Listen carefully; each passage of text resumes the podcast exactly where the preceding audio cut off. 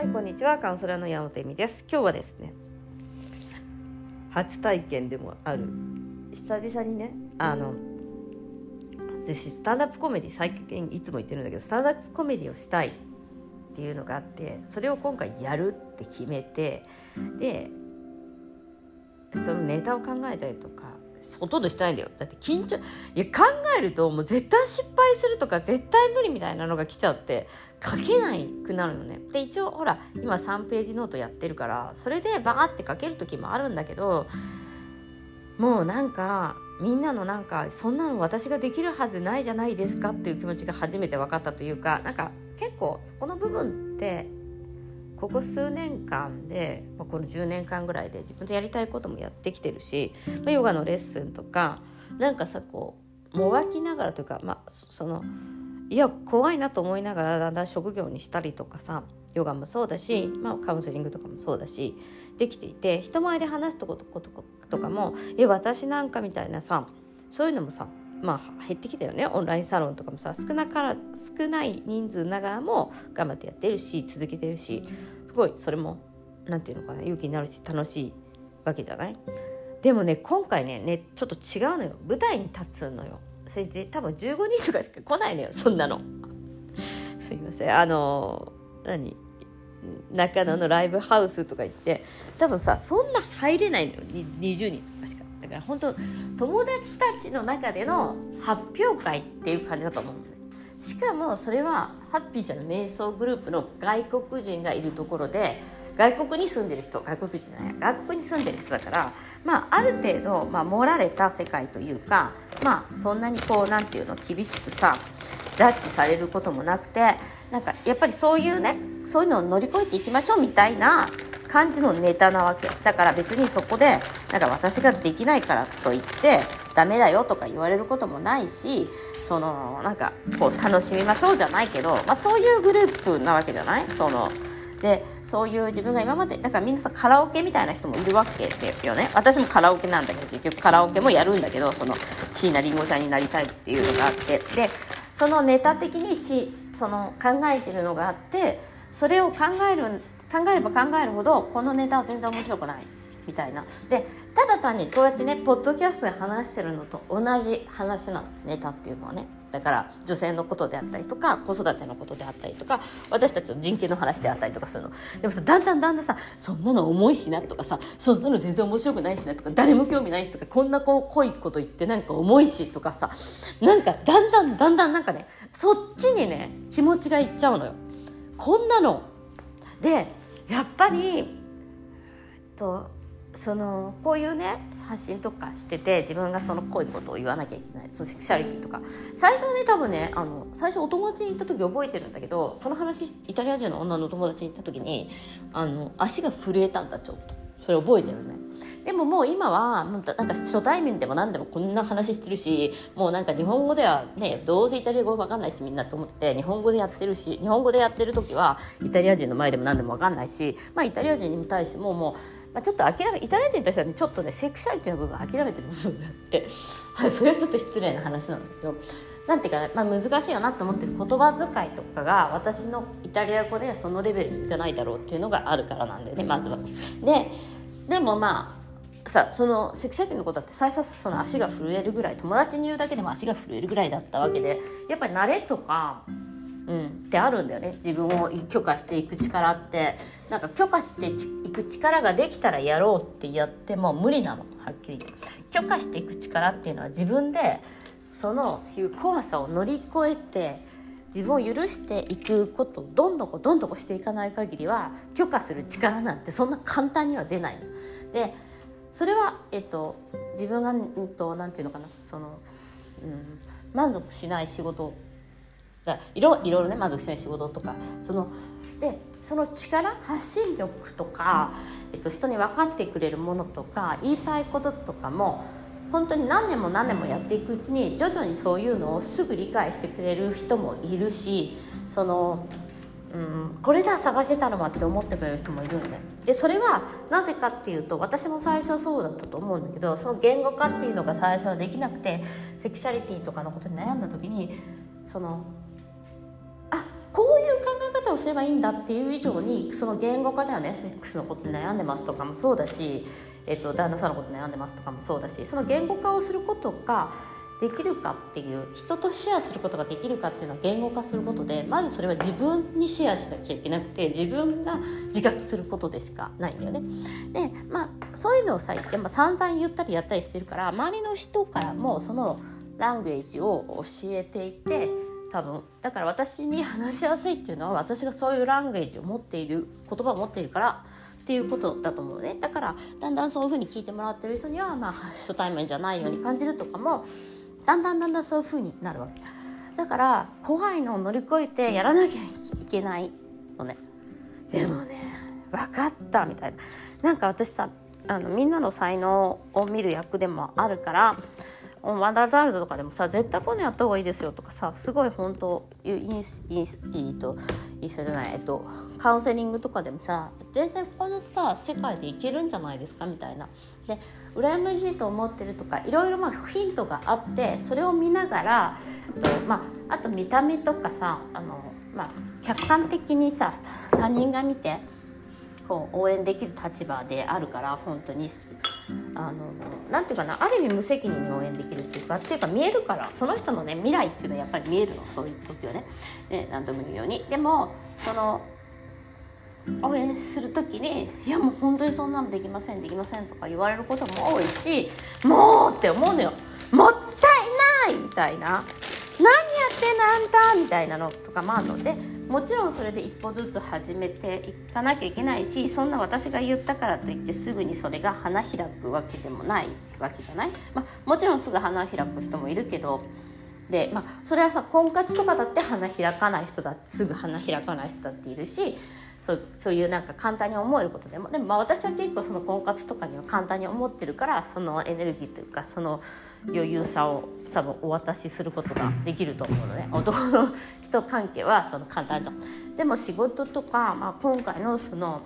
まあ、でも好きなことをやるとかもあんまりその嫌なことをやってきてないから分かんないみたいな。他人がどう思うかとか親がこういうの喜ぶとかそういうのを乗り越えた先っていうのは危ないものではないんだよってことを十分知っているのでそれはあの伝えできる。でも今回のように本当に自分が何年もやりたいと思っていたことに挑戦するみたいなのってあのね私ね多分昔もこれあったと思うんだよね。っていうのは私美術の学美術館学っていうのを勉強してイタリアンにまで来てね。美術のことを仕事にしたかったんだよね本当は。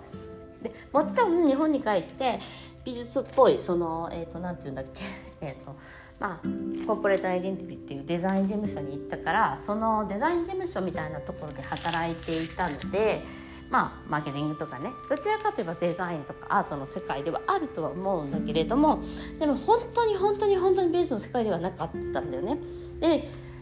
じゃあなそれはまあたまたまその大学でそのコネがあったんだよ大学の先生が、えっと、OK あの見つけてくれて紹介してくれた仕事だっただからちょっとコネなのね。その大学の先生のね。でもね。でもその大きい会社とかでもなかったしそのまあ潰れそうなこと潰れそうな感じでみたいな感じでそこもまあなんていうのかな。将来の不安というか将来というよりは今そんなに好きじゃない。そのやってる時はもう好きじゃなかったっていうのもあったんだよね。でもまあえっと何話したんだっけ？あきなことねする。で私が昔もそういう家、えっと、好きなことができてないっていうのは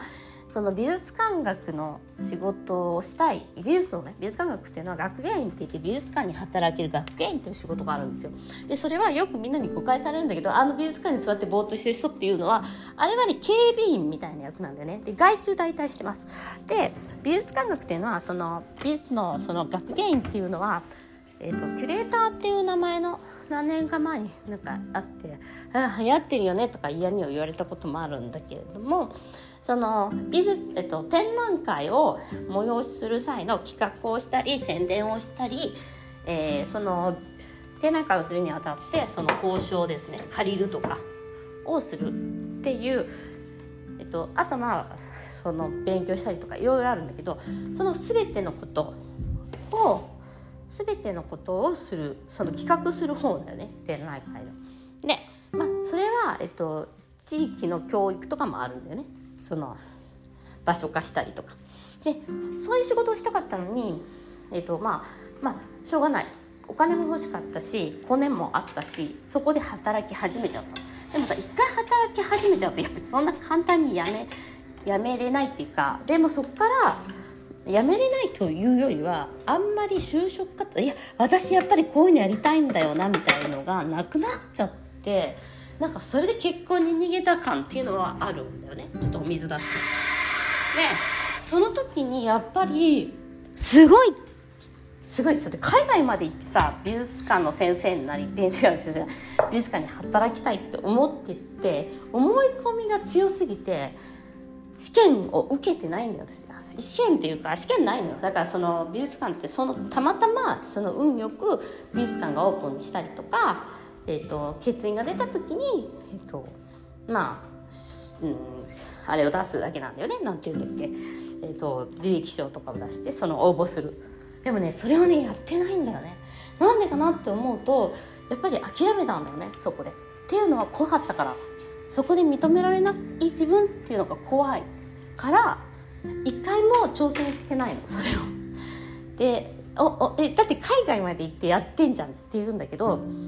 まあ、その仕事自体の給料とかも悪くなかったしまあなんかこの恋愛っていうものに逃げてたんだと思うんだよね夫と結婚しようみたいな。もちろんそれを後悔するとか間違った選択であるとは思っていませんがうんでもねあの時にやっぱり自分が挑戦できなかったのはすごいインナーチャイルドだなって思う。やっぱり誰も応援してくれないうちの親はやっぱりそういうのができる人たちじゃなかったしあなたやりたいんだからもう一回どっかの試験とか受けてみればとかまあ、本当にさ仕事してもお金あるんだからいいじゃないみたいな感じで自分も思っちゃったしでもそのことに対してあんなにさやりたいやりたいって海外まで行ってんのにさやってない自分っていうのをえっと、もう一回見てみるとやっぱりそこにはすごい大きな挑戦に対する弱さ。で失敗してもいいじゃんその試験に。試験行ってみてダメでもいいじゃん。だけどやっぱ怖かったんだよね。怖いんだよねその。だからさよくわかんない試験とか受けてるわけよね。そんなもん必要ねえだろっていうような。なのにもかかわらずねそれをやっていると。っていうのをねすごい感じて今回。だからやっぱりまたもう一回本当にやりたいことがあった時に自分は本当にそのクロスを向けられるのかってうんなんかある意味さあの2つあってやっぱりネガティブをポジティブにするっていうかその、うん、夫との確執とか親との確執ってマイナスをプラスにするからやっぱそこには許しとかがあるっていう話をさいつもしてるしてないか 最近その許しが課題なんだけど許すとか許可するっていうそのことなんだと思うんだよね。でその許し深い許しっていうこともあるんだけどやっぱりその深い許しみたいなものをちょっとこじつけではないんだけどそれ自分自身に対しても常にそのやっぱり higher self っていうか神とつながりその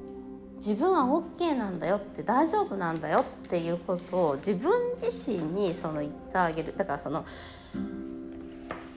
いいんだよっていうこと。そのうんそれをさなんかやっぱり自分で持たない大きな許可力を持たないと、まあ、友達とかもさやっぱりさそういう好きなことをやろうとしてるのになんかいやでもそのもっとすごい人いる人がなんかよくわかんないこと言ってるじゃんって思うんだけどい